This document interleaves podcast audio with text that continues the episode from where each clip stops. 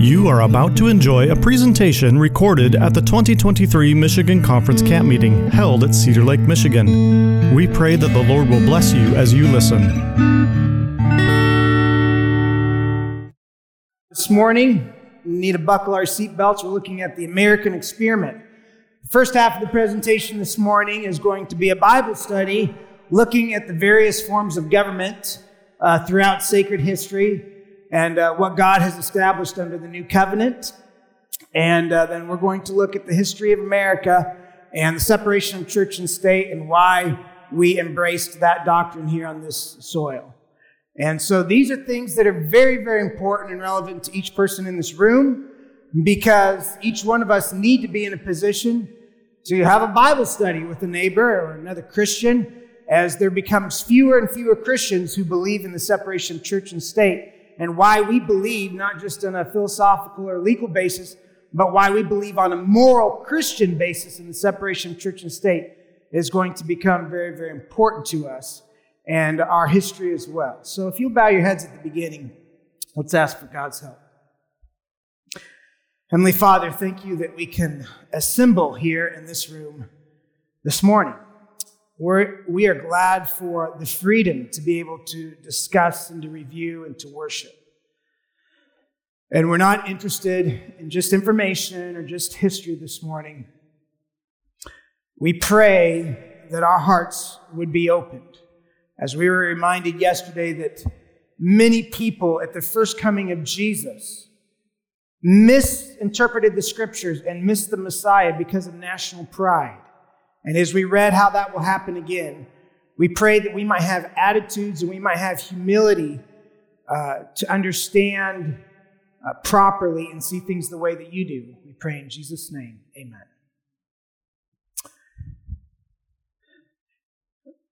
The government that God set up in, in uh, the beginning of Scripture in Israel was a theocratical form of government.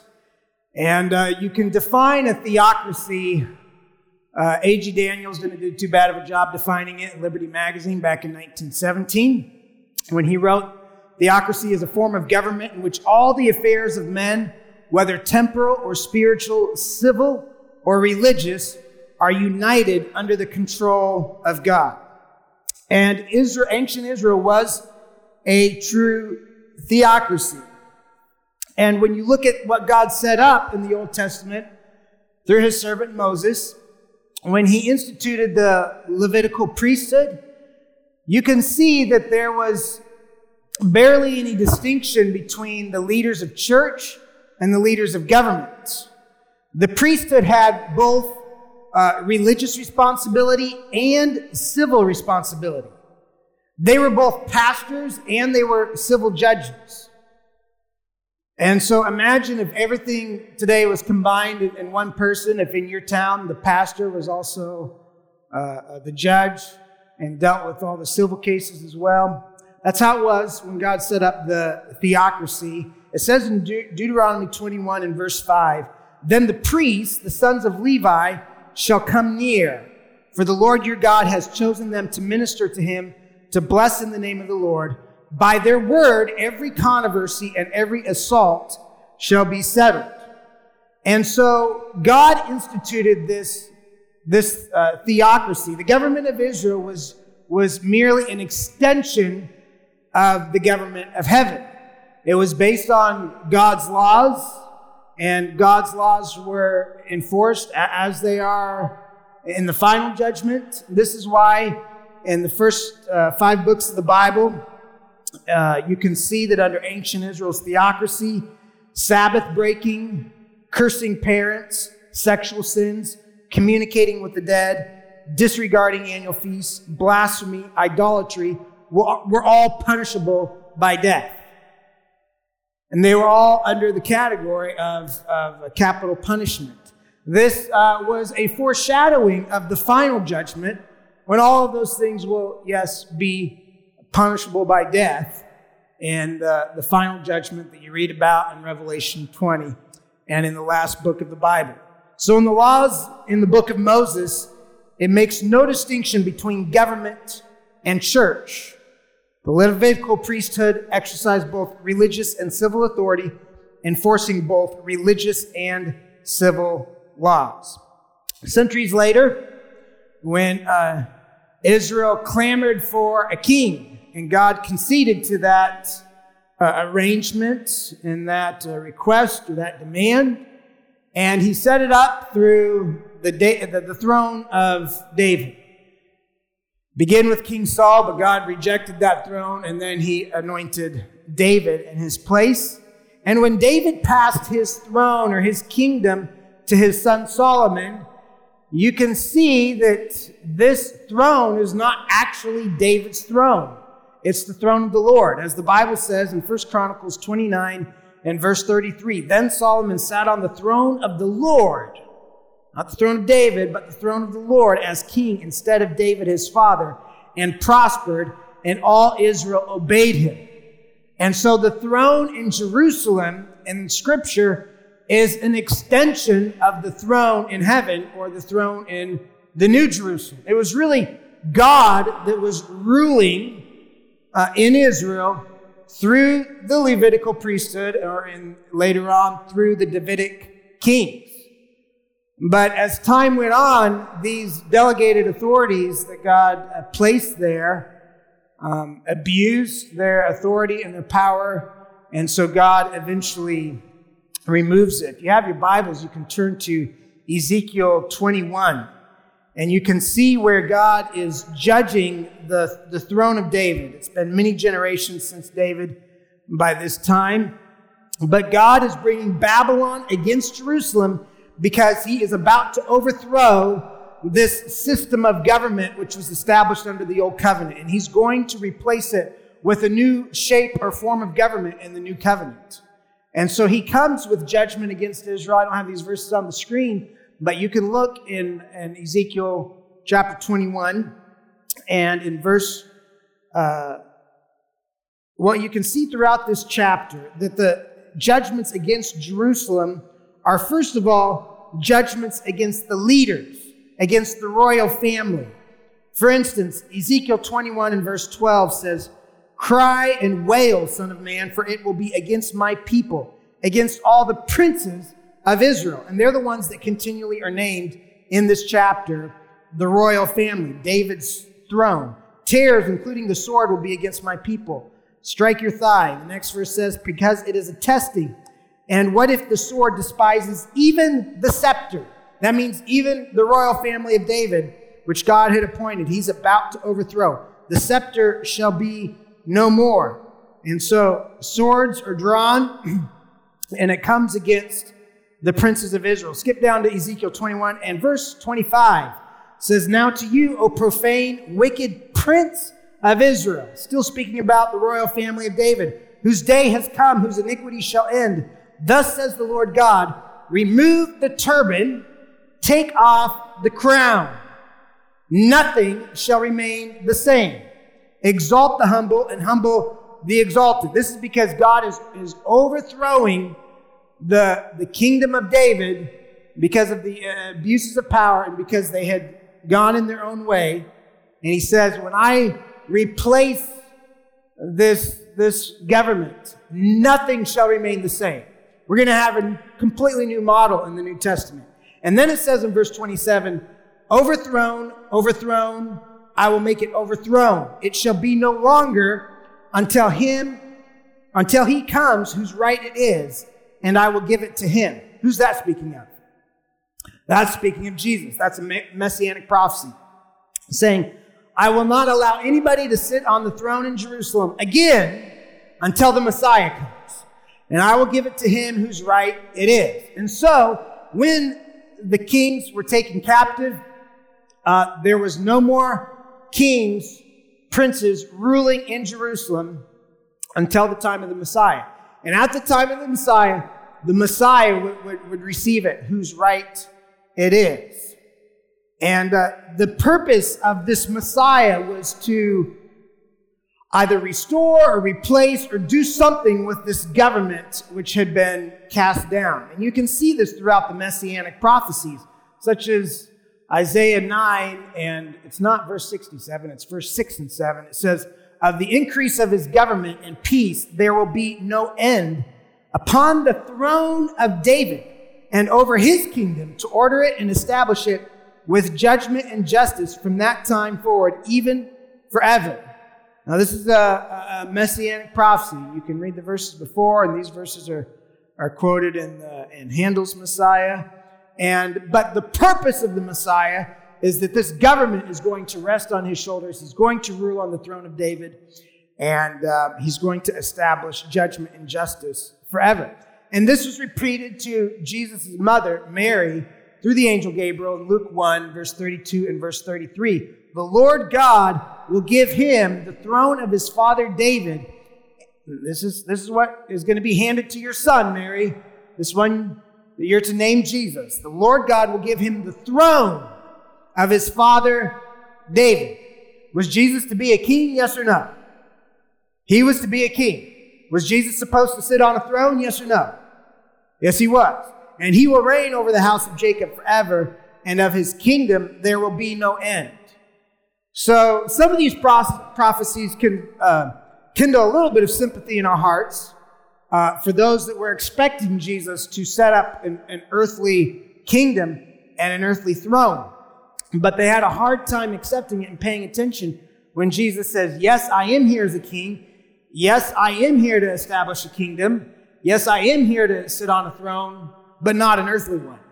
Because this throne is in heaven. My coronation is going to be in heaven. It's recorded in, in Revelation 4 and 5, where the throne is, is up there. And uh, I am moving the throne of David from Jerusalem, planet Earth, and I am moving David's throne up to heaven, and I will sit on it up there. And that's exactly what Jesus did. This is why um, in Revelation, it identifies Jesus with this line of David. Paul did as well in the book of Romans and such. But Revelation 22 and verse 16 says, I am the root and the offspring of David, the bright and morning star. I mean, only Jesus could be the father of David and the son of David.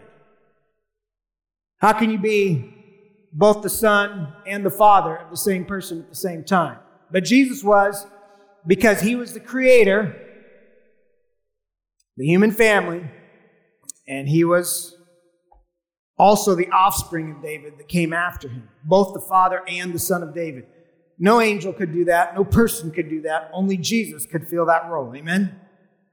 And so we can understand that when When Jesus came to this world, uh, he came here to establish a kingdom. Now, one thing I, I, did not point out, perhaps I should back up a few slides and show it to you uh, visually. Whoops, there it is. Uh, this, this Ezekiel 21, I read there from verse uh, 27. He says, Overthrown, overthrown, I will make it overthrown. How many times does he say overthrown? Three times. There's some significance there. Because uh, Ezekiel is living during the time of Babylon, which had uh, removed uh, this, this kingdom from Israel. But it would not just be then, it would be overthrown by Medo Persia. So they would, Persians and the Medes would prohibit uh, this throne from being reestablished in Jerusalem. But it would be overthrown again by the Greeks. And uh, they would not allow the kingdom to be reestablished in Jerusalem and it would be overthrown again by the Romans. And the Romans would not allow the Jews to reestablish their throne in Jerusalem. That's why Pilate was there as the, as the governor of, of Rome. And so it was overthrown, overthrown, overthrown until he comes, whose right it is, and that is Jesus. and so Jesus speaks of this throne when he was here. and uh, giving this throne to his disciples uh, to receive this throne and to rule on this throne with him. And it says in Luke 22 and verse 29 and 30, Jesus says, And I bestow upon you a kingdom, just as my Father bestowed upon me, that you may eat and drink at my table in my kingdom and sit on thrones judging the 12 tribes of Israel. So Jesus says, My Father has given me a throne, and I am going to give you thrones.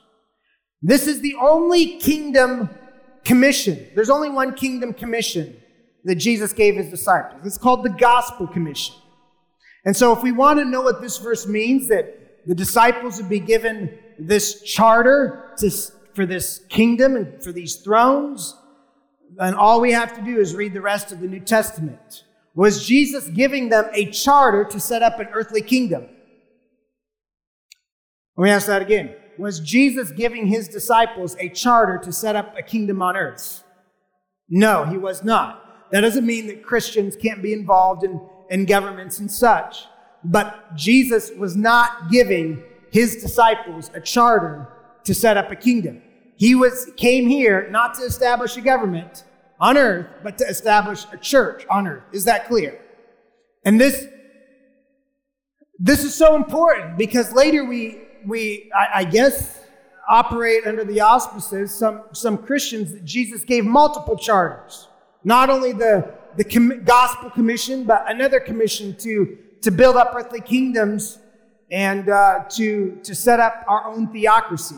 You have to understand that when, when God set up a theocracy in the Old Testament, it was not Moses setting it up. God directly commissioned the ancient nation of Israel. He commissioned it directly through his servant Moses.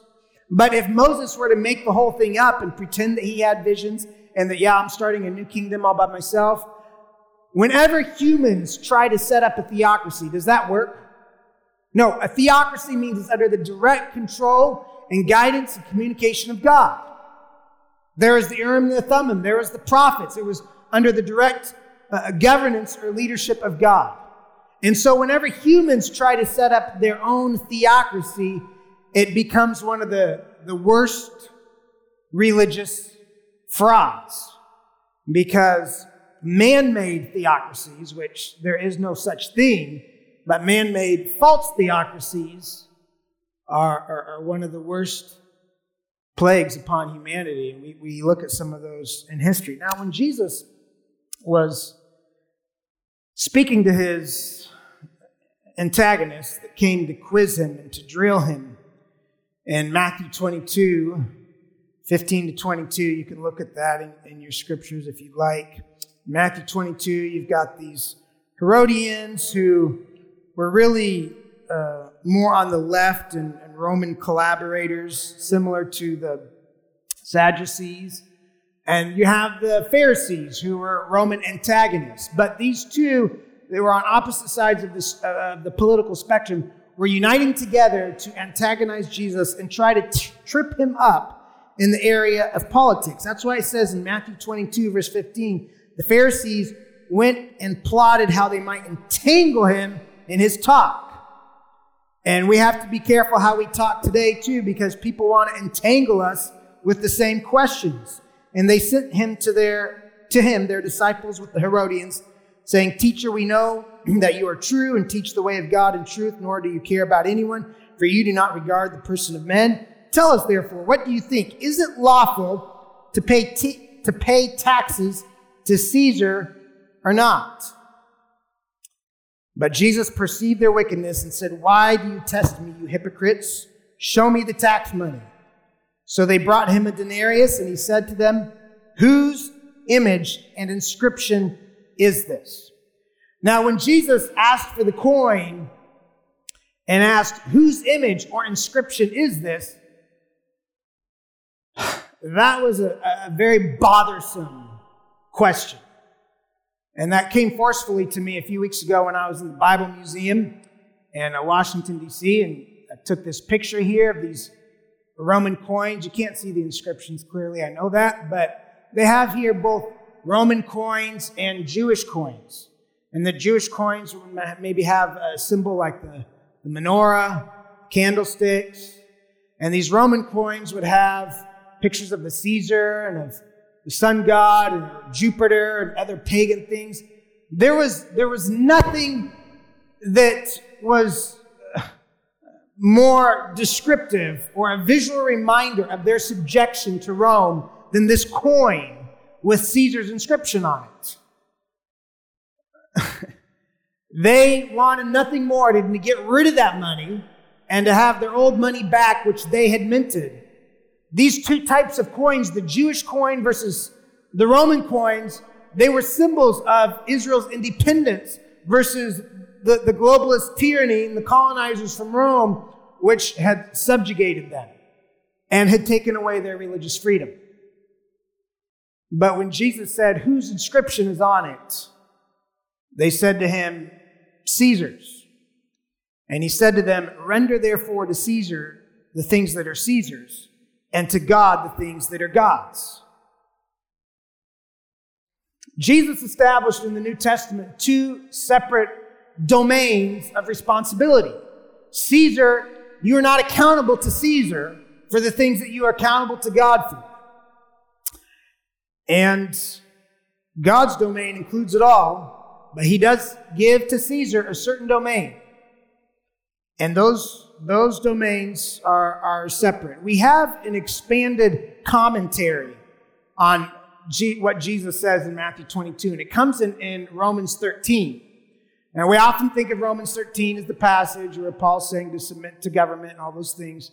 And, um, but we need to realize that after Paul says that, he's, he's using the same language as Jesus used in Matthew 22. So it's really Paul's inspired commentary, a theological treatise, so to speak, uh, on, on Jesus' doctrine of render to Caesar what Caesar's and to God's what's God's. He says in Romans 13, verse 7, render therefore to all their due, taxes to whom taxes are due, customs to whom customs, fear to whom fear, and honor to whom honor. And so he's using the same language as Jesus. They're both talking about render each one to their proper domain.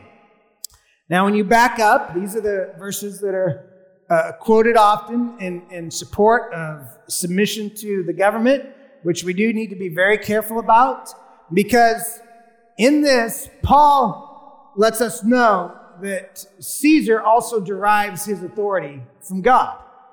And he, he, he repeats this, what is it, four times or something here? Or, or verse 4 might, might mention it twice. He, it says in verse 1 these authorities that exist are appointed by who? God. This is a, a pretty hard pill to swallow during the time of, of Nero, who was one of the worst tyrants in shedding blood upon blood. But they institute the ordinance of themselves, he says, the ordinance of God in verse 2. They are God's ministers. And again in verse 6, they are God's ministers. And so he says there that they do not bear the sword in vain. Because God has given them a sword to be a terror to evil. And so they, the government, there is a government appointed by God in the New Testament, but it's not a charter directly from the government of God that's an extension of God's government as it is in the Old Testament. God appoints wicked and evil governments such as Rome and says, I have appointed these to, to regulate crime, terror, and evil, and to stop that and, and, allow for safety and peace in neighbor to neighbor relationships. And you can see this explained uh, in verse 7 and 8.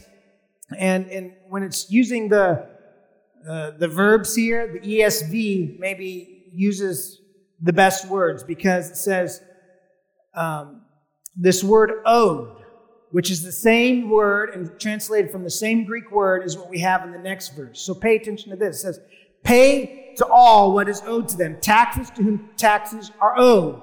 We're talking about what we owe to government revenue to whom revenue is owed, respect to whom respect is owed, honor to whom honor is owed. We're talking about what do we owe to government and what are we accountable to them for. And in the next verse, it says, using the same verb, owe no one anything except to love each other.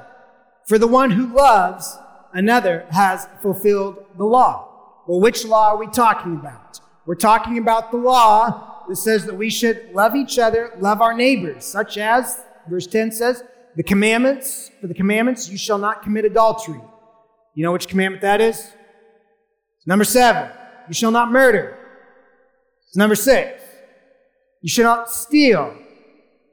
It's Number eight, you shall not bear false witness. It's number nine, you shall not covet. It's number 10. Which table of the law is he quoting? Second table of the law. And this is why A.T. Jones used this verse when he was arguing in, in December of 1888 and, debating Senator Blair in the Senate committee trying to defeat the Sunday law. And he used this verse to show that God has uh, appointed a limited scope or role of government in the new covenant. And that this, this has to do with neighbor to neighbor relationships that are loosely uh, that are articulated in the second table of the law. But the government has no role in the first table of the law. The government doesn't say what you owe to God. That's between you and God. It doesn't interfere in your worship to a higher being. That's between you and God. It, it simply regulates these neighbor to neighbor relationships. Now we have to admit, as, as um, people such as A.T. Jones and those that have talked about this before me, we have to admit that the government cannot enforce even the second table of the law. Can the government enforce the 10th commandment, you shall not covet? No. Coveting happens in the heart. Can the government regulate what's happening in your heart? No, it can only regulate actions and words as well sometimes making threats, things like that, they regulate that as well. But they can't regulate thoughts. And the so the and, and this the moral law that's in the second table goes far beyond what a government could ever touch. That's why when Jesus was speaking on the Sermon on the Mount, and he was speaking of the sixth commandment, thou shalt not murder. And he says, but if you hate your brother without a cause, you've already committed murder where? In your heart. So, in the eyes of heaven, if you just hate somebody, you're guilty of breaking the sixth commandment. But can the government punish you for hating somebody? No, they can't. They can punish you for doing violence against somebody or, or um, threatening them. And so, Jesus spoke of the, of the seventh commandment, the moral law in the eyes of heaven, God's law. In the Sermon on the Mount, he, he spoke of it there as well. Thou shalt not commit adultery. But what did he say? He who looks on a woman to lust after her has already committed adultery where? In his heart. Can the government re- regulate sexual lust? No. They can uh, regulate sexual violence and, and uh, those kinds of actions.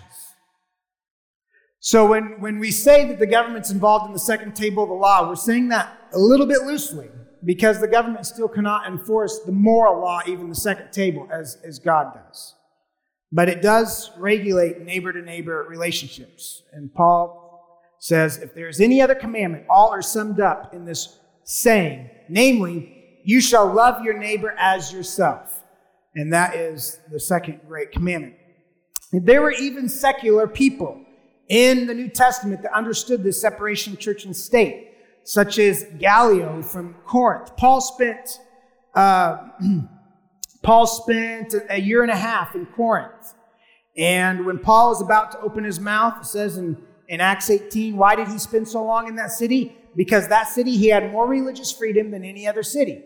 Why did he have religious freedom in Corinth more than other cities? Because there was a proconsul there, or a city official, that believed in the separation of church and state and that he was not to be a judge of religious matters. When Paul was to open his mouth, Gallio said to the Jews, If it were a matter of wrongdoing or wicked crimes, O Jews, there would be reason why I should bear with you. But if it is a question of words and names and your own law, look to it yourselves. For I do not want to be a judge of such matters. And he drove them from the judgment seat. And so Gallio really is a great champion of, of religious liberty in the New Testament. He wasn't a Christian, he was a secular, he was a, a, a, appointed by the Roman government, but he understood that his role in government was to deal with safety and, and establishing peace and the neighbor to neighbor relationships and said, if it has to do with your religious law, I don't want to have anything to do with it. And that's the model that, that uh, Jesus sets up under the new covenant. But unfortunately, as we saw in the history that we covered yesterday in the fourth century, by the time that we get to the fourth century, uh, Christians are trying to establish a theocracy. And there is a man made theocracy because God did not tell them to do it. And they begin to swing the sword and they begin to light the fires to enforce religious laws. They begin to work with civil government and ecclesiastical law and uh, civil law really become the same thing. It, it takes a process of a few centuries under the Justinian Code. It seems that they were well blended by the sixth century, but it began in the fourth century uh, uh with Constantine. And it's, it's too bad because as we learned yesterday or learned again, in 313, the Edict of Milan was passed. It granted full religious liberty to Christians. But within 20 years, Christians are forming this, these close friendships with Constantine, and there's, there's a blending of theology and politics, and eventually of church and state.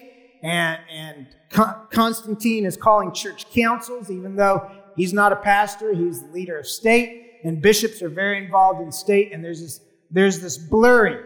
And they establish in Rome what they claim to have a a theocracy. And so that results in the, the Inquisitions and all of the persecution throughout the Dark Ages under this model that the church leans on the state to enforce her dogma. So if people don't partake in Mass, um, if they're caught copying scriptures or, or sharing them or translating them, all those things um, People would be burned to the stake. They would be cast in dungeons. Families would be separated, property taken, uh, families split up. You know the history if you've uh, listened or read books such as Foxe's Book of Martyrs. To a great degree, the Protestant Reformation freed the world from this system. But it was not a clean, smooth break. That also took some time. It was a slow break with many setbacks and restarts. And John Calvin is a good example. At young age, John Calvin was passing through a town in France when he happened upon the burning of a man who was paying the ultimate price for his faith. This story is in the book Great Controversy about the French Reformation. Calvin was deeply impressed by the expression of peace and hope that he saw on the dying man's face, and he was motivated to investigate the scriptures that would inspire a person to prioritize faith over life itself.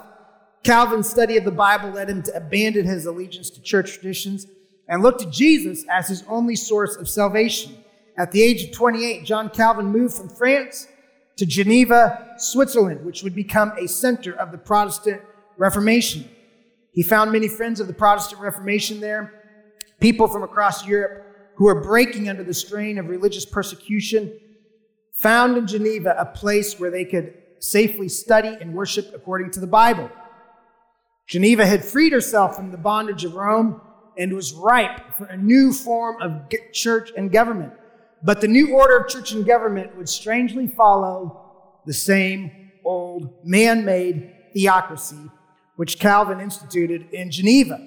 Under Calvin's leadership in Geneva, Every citizen was expected to publicly swear allegiance to a confession of faith. The oath of allegiance as a citizen and the confession of faith as a Christian were identical. And this was at once to make the church and state one and the same thing with the church above the state. Calvin succeeded in passing many laws in Geneva, attempting through civil means to enforce the moral standards of the Mosaic Code. Calvin's religious intolerance was especially demonstrated by how he ha- handled the case of Michael Servetus. Mr. Servetus was a man who had escaped, narrowly escaped death at the hands of the Catholic Inquisition. And he fled and fled, and he finally arrived in Geneva. And he breathed a sigh of relief. But when Calvin uh, learned that he was anti Trinitarian and had a different belief about uh, baptism, Calvin had him arrested. There was a church council, and, and they burned Michael Servetus to the stake, who was burned to the stake not by Catholics, but by Protestants. So Protestants uh, were persecuting each other. There's much more that could be said about the history of Protestantism in, in Europe. Martin Luther was a great champion of religious freedom, especially in his early days in, in the 1520s and, and uh, up until the, the Council of Spires in Augsburg. But in the middle of his ministry, he began to make compromises as he gained freedom from Rome. Then they begin to establish the Lutheran Church as the state church in Germany, and they begin to persecute Quakers and other religious dissidents. And so he was not such a great champion of religious freedom uh, as much, at least in the second half of his ministry. But his writings early in his ministry were great articulations of religious freedom as they were trying to free themselves from uh, the tyranny of Rome. Well, people came pretty soon, people were looking to the shores of America as the place where they could find freedom, potentially. When we come to the shores of America, the Puritans came here fleeing from England, fleeing from Holland. They come to America, and they come to America looking for religious freedom, not for themselves or for themselves, but not for others. And they established, once again, a man made theocracy. And uh, in, in, Massachusetts Bay, there were many laws set up that would punish people for not going to church. You could be fined or whipped. If you were uh, not uh, paying your tithes and offerings, that also could, you could be arrested or, or fined. Um, Anne Hutchinson was arrested because she expressed concern about what the pastor in, in Massachusetts was preaching. Um, Roger Williams was arrested because he came there as a Puritan, but when he preached about the separation of church and state, that doctrine was too extreme, and they arrested him, and uh, he was banished in the middle of winter, where he would have froze to death in the cold forest, but was rescued by American Indians who saved his life. Rhode Island was the first state to give religious uh, freedom to all. There was no religious test.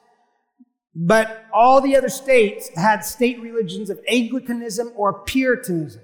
Even in 1776, when Delaware wrote their constitution, I, I could spend the rest of my time reading state constitutions and how they all blended church and state, but I just chose one uh, the state of Delaware in 1776. I do profess faith in God and the Father. This is a this is a test if you're to be the governor of Delaware or any state office.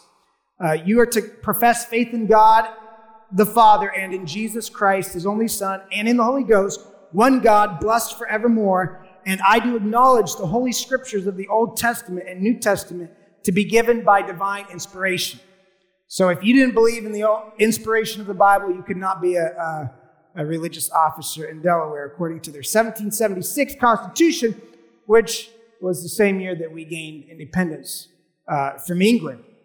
In doing that, we would have gone in the model of the old world and tried to set up another man made theocracy, except we couldn't decide which one to go for. We realized we had to be united to gain freedom from England, and with some being Puritan, some being Anglican, which way are we going to go? But we desperately had to unite, and so we compromised by the federal government following in the footsteps of Rhode Island. And thus we have the First Amendment to our Constitution saying that Congress shall make no law respecting an establishment of religion or prohibiting the free exercise thereof. Now, this is when state constitutions still have state churches, but the, the Constitution says the government will, will not, the federal government uh, will not do that. And so, uh, religious freedom is not an absolute right in the sense that we, America doesn't give people the religious freedom to exercise their, their religious practices, if that includes child sacrifices and other things that are to hurt neighbors, we won't allow that. But if, if your religion does not hurt your neighbor, then uh, you have freedom to choose and believe the way you want here and in the Declaration of Independence. It says, We hold these truths to be self evident that all men are created equal and they are endowed by their Creator with certain unalienable rights, that among these are life, liberty, and the pursuit of happiness. And so we were, we were proud of, of our liberty, but when Jefferson wrote this in the Declaration of Independence, it, produced a crisis that we couldn't afford to face right then, but it would, it would brew for uh, 80 years when uh, we were looking for freedom for ourselves, but not giving it to our slaves, which we were holding in captivity. And this became a, a uh, point of um, tension. And uh, the Adventist had some commentary. Well, I think what I have here, I don't have this on the screen, but I have it in my, my notes. I'll turn there. And right away, there begin to be two rivers of thought in America interpreting our founding documents. One river of thought is that we have a defect from our beginning because we say that all men are created equal, but we're holding slaves. And that began to be expressed right away. Another, another river of thought was we have a defect in our founding documents because we don't mention the name of God or Jesus in, our found, in, in the Constitution. Now, these two rivers of thought did cross, and there's some people that, that believed both, but they were distinct rivers of thought. And so, on September 20, 1793, these are some quotes that I pulled from um, the Two Republics, which I've quoted from many times during the seminar by A.T. Jones. On September 20, 1793, in a sermon preached in New York City on, on a fast day on account of the yellow fever, which was a pandemic in Philadelphia, he, he preached a sermon entitled Divine Judgments. Dr. John M. Mason magnified the irreligious feature of the Constitution as one of the chief causes of the calamities of which he was speaking. He solemnly observed that he had such momentous business as forming a constitution been transacted by Muslims or even the savages, they would have done it in the name of God. And I won't read it to you the rest, but he's saying that Muslims or savages, if they had written the Constitution, they would have named their own God. But thankfully, we're not Muslims or savages. But how come we didn't name our God in our Constitution? And he says, This is the reason that the pandemic is hitting Philadelphia, is because God is bringing judgments on us for us not being a Christian nation. In 1811, Samuel Austin in New England, Congregationalist, afterward president of the University of Vermont, preached a sermon in Worcester, Massachusetts, in which he declared that his the capital defect, the capital defect in the national constitution will, will issue inevitably in the destruction of the nation. He says, if we don't amend our Constitution to put the name of God in our Constitution, God will destroy America. That was in 1811. So this idea was out very immediately at the beginning. And then there was another uh, uh, river of thought. Now, part of the problems that Adventists had with what was happening in Christianity at the time is that slavery was not just being uh, defended by the federal government, but slavery was being defended by Christian churches. And so it was a commentary on the spiritual condition of the fallen churches of Babylon. And so in our early publications, we wrote much about it, such as Review and Herald, March 6, 1855, the right to hold human beings in bondage and to buy and sell them is now made out in the most confident manner from the Old and New Testaments by the leading doctors of divinity of most denominations. And some of the most distinguished and skillful are able to make out this from the golden rule. The professed church, to a fearful extent, is the right arm of the slave power. And our own nation is a perfect illustration on the subject of slavery of a nation drunken with the wine of Babylon. And so uh, Adventists saw this as much as a political thing, they saw it as a commentary on the condition of the pastors in America.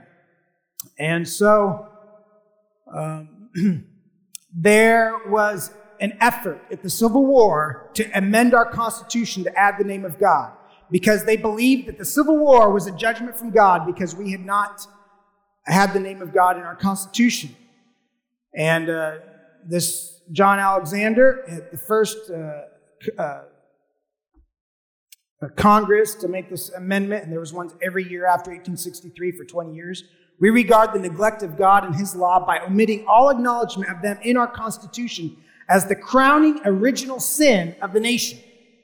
And, and, and this is what develops as two rivers of thought that the original sin is that the name of God is missing from our Constitution, or that the original sin is slavery, and we say all are created equal, but we hold slaves.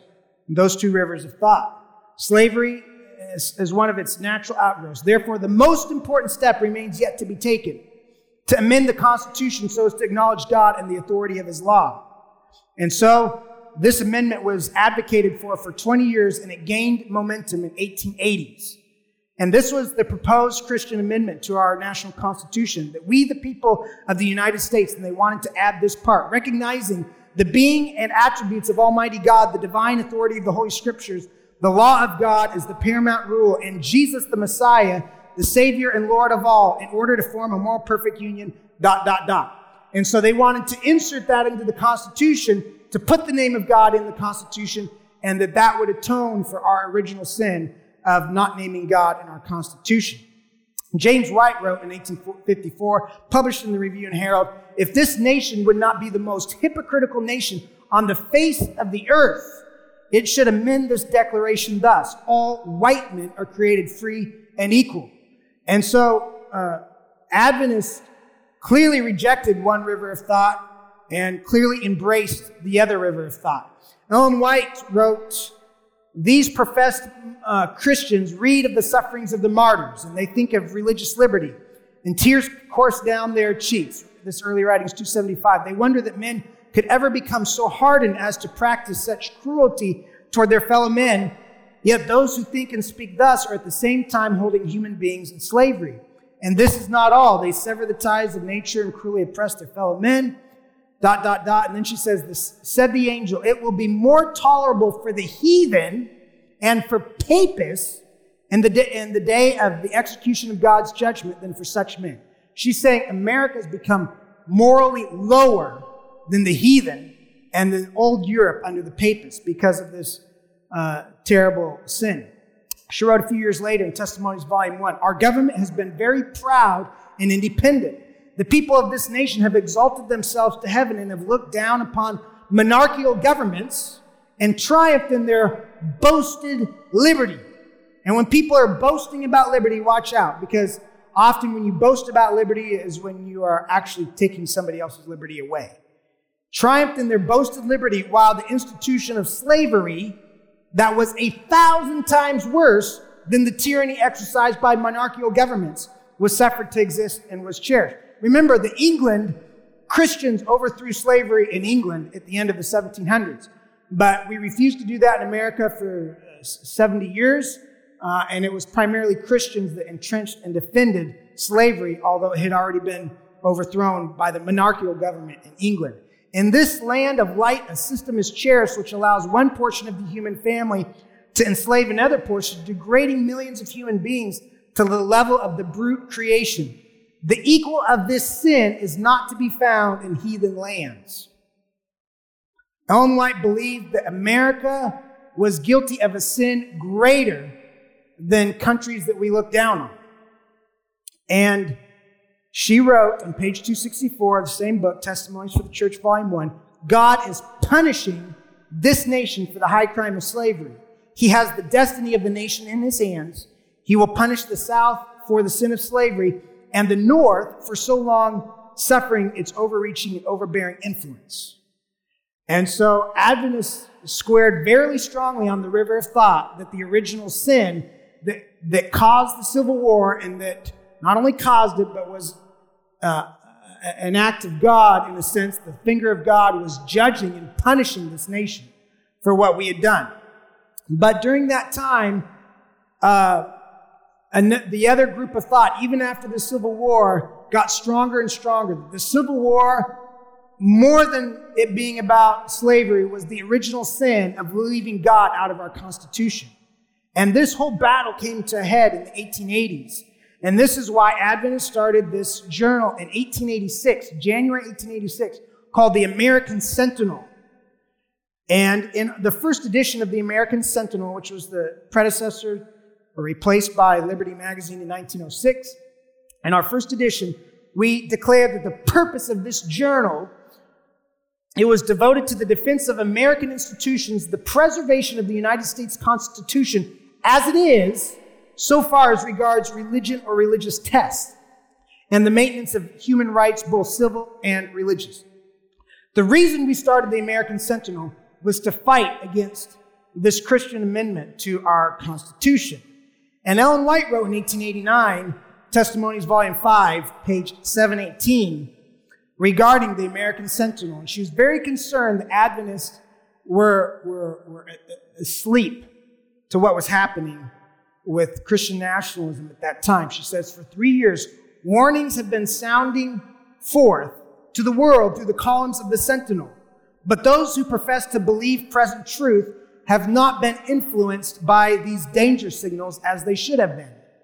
Had our brethren used the Sentinel as it was their privilege to do, and had all been united in recommending it in every conference and every church, as God would have them do, had the attention of our people been called to this work, which was so essential to be done for this time, had they appreciated the light which God permitted to shine upon them in warnings and counsels and in the delineation of events that are taking place, we should not now, as a people, be so far behind in making preparation for the work.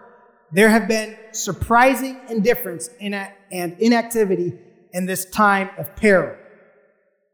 Truth, present truth, is what the people need. And if the startling significance of the movements now in progress in regard to the religious amendments, that's what she's writing about. This river of thought that has been in, at this point in the country for a hundred years, that our original sin is leaving God out of the Constitution. We need to amend it. If it had been realized by our brethren in every church, if they had discerned in these movements the plain, direct fulfillment of prophecy calling upon them to arouse to the demands of the crisis, they would not now be in such stupor and death-like slumber. So Ellen White was surprised and, and, and disappointed and concerned at the level of indifference in our churches to recognize what was happening.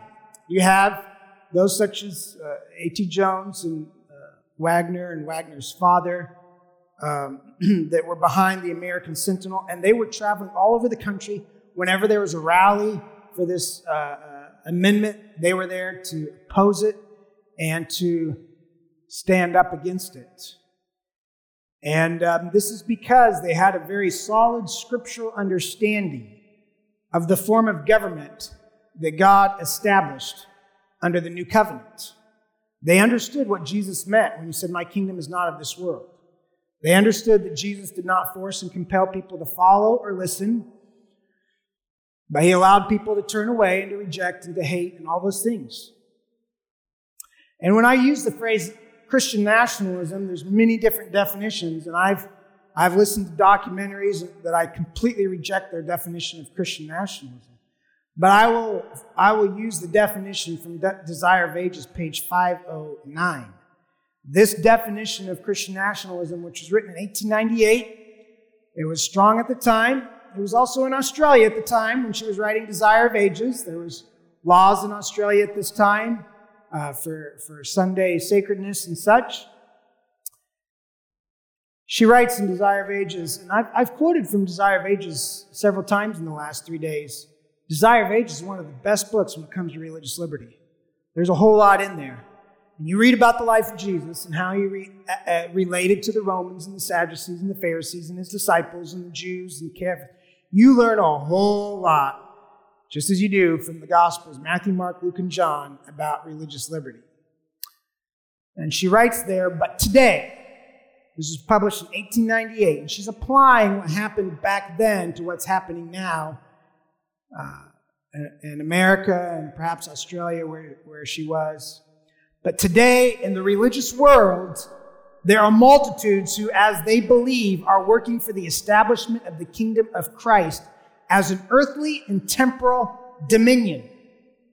They desire to make our Lord the ruler of the kingdoms of this world, the ruler in its courts and camps, its legislative halls, its palaces, and its marketplaces.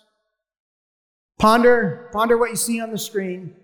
I take these as a proper description of, of Christian nationalism.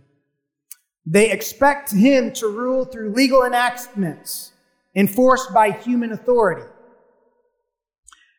Since Christ is not now here in person, they themselves will undertake to act in his stead, to execute the laws of his kingdom. And that's what happened with the papacy. And that's what happened uh, in Geneva. but it was a step in the right direction. That's what happened in Massachusetts and the other colonies until Rhode Island. And um, there were many attempts after our nation was founded to get onto this track. And this is circling back around today. This river of thought, which has gone underground for a long time, is getting pressured by secularism today and the left and the, the, the hostile environment towards Christianity. And this hostile environment towards Christian morals is stirring up this river of thought to come to surface. And so you see this polarity between the left and the right. It says the establishment of such a kingdom is what the Jews desired in the days of Christ. They would have, they would have received Jesus had he been willing to establish a temporal dominion, to enforce what they regarded as the laws of God, and to make them the expositors of his will and the agents of his authority. But he said, My kingdom is not of this world. John 18 36. He would not accept the earthly throne. It happened then. It happened in Ellen White's time. And it's circling back again today. I shared this message today with you because more than ever before, we really need to know how to give a Bible study on the forms of government throughout sacred history and what God has given us under the new covenant. We need to understand our American history and uh, the things that happened. We need to understand our Adventist history and the things that our pioneers saw.